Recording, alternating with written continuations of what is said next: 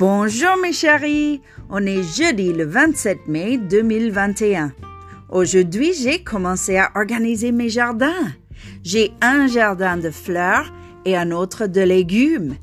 Mon jardin n'est pas du tout aussi beau que les jardins à la française. Ce type de jardin est connu pour les formes géométriques, de l'optique et de la perspective.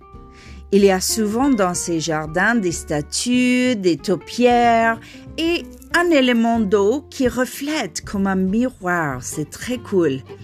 André le Nôtre, jardinier du roi Louis XIV, a conçu de nombreux jardins à la française, comme le parc et les jardins du château de Versailles, mais aussi de celui de Vaux-le-Vicomte et Chantilly.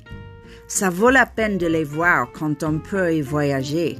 Ce style de jardin est magnifique. Il faut rechercher les jardins du château de Versailles pour voir des photos.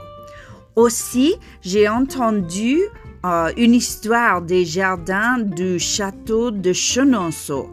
Il y en a deux et on m'a dit qu'il y avait toujours une compétition entre la reine et la maîtresse du château pour voir qui avait le jardin le plus magnifique. Intéressant, n'est-ce pas?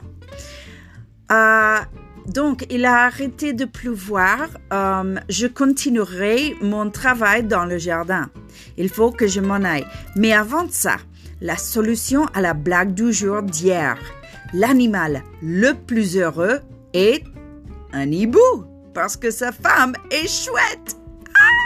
Contrairement à ce que pensent nombreux de personnes, la chouette n'est pas la femelle du hibou.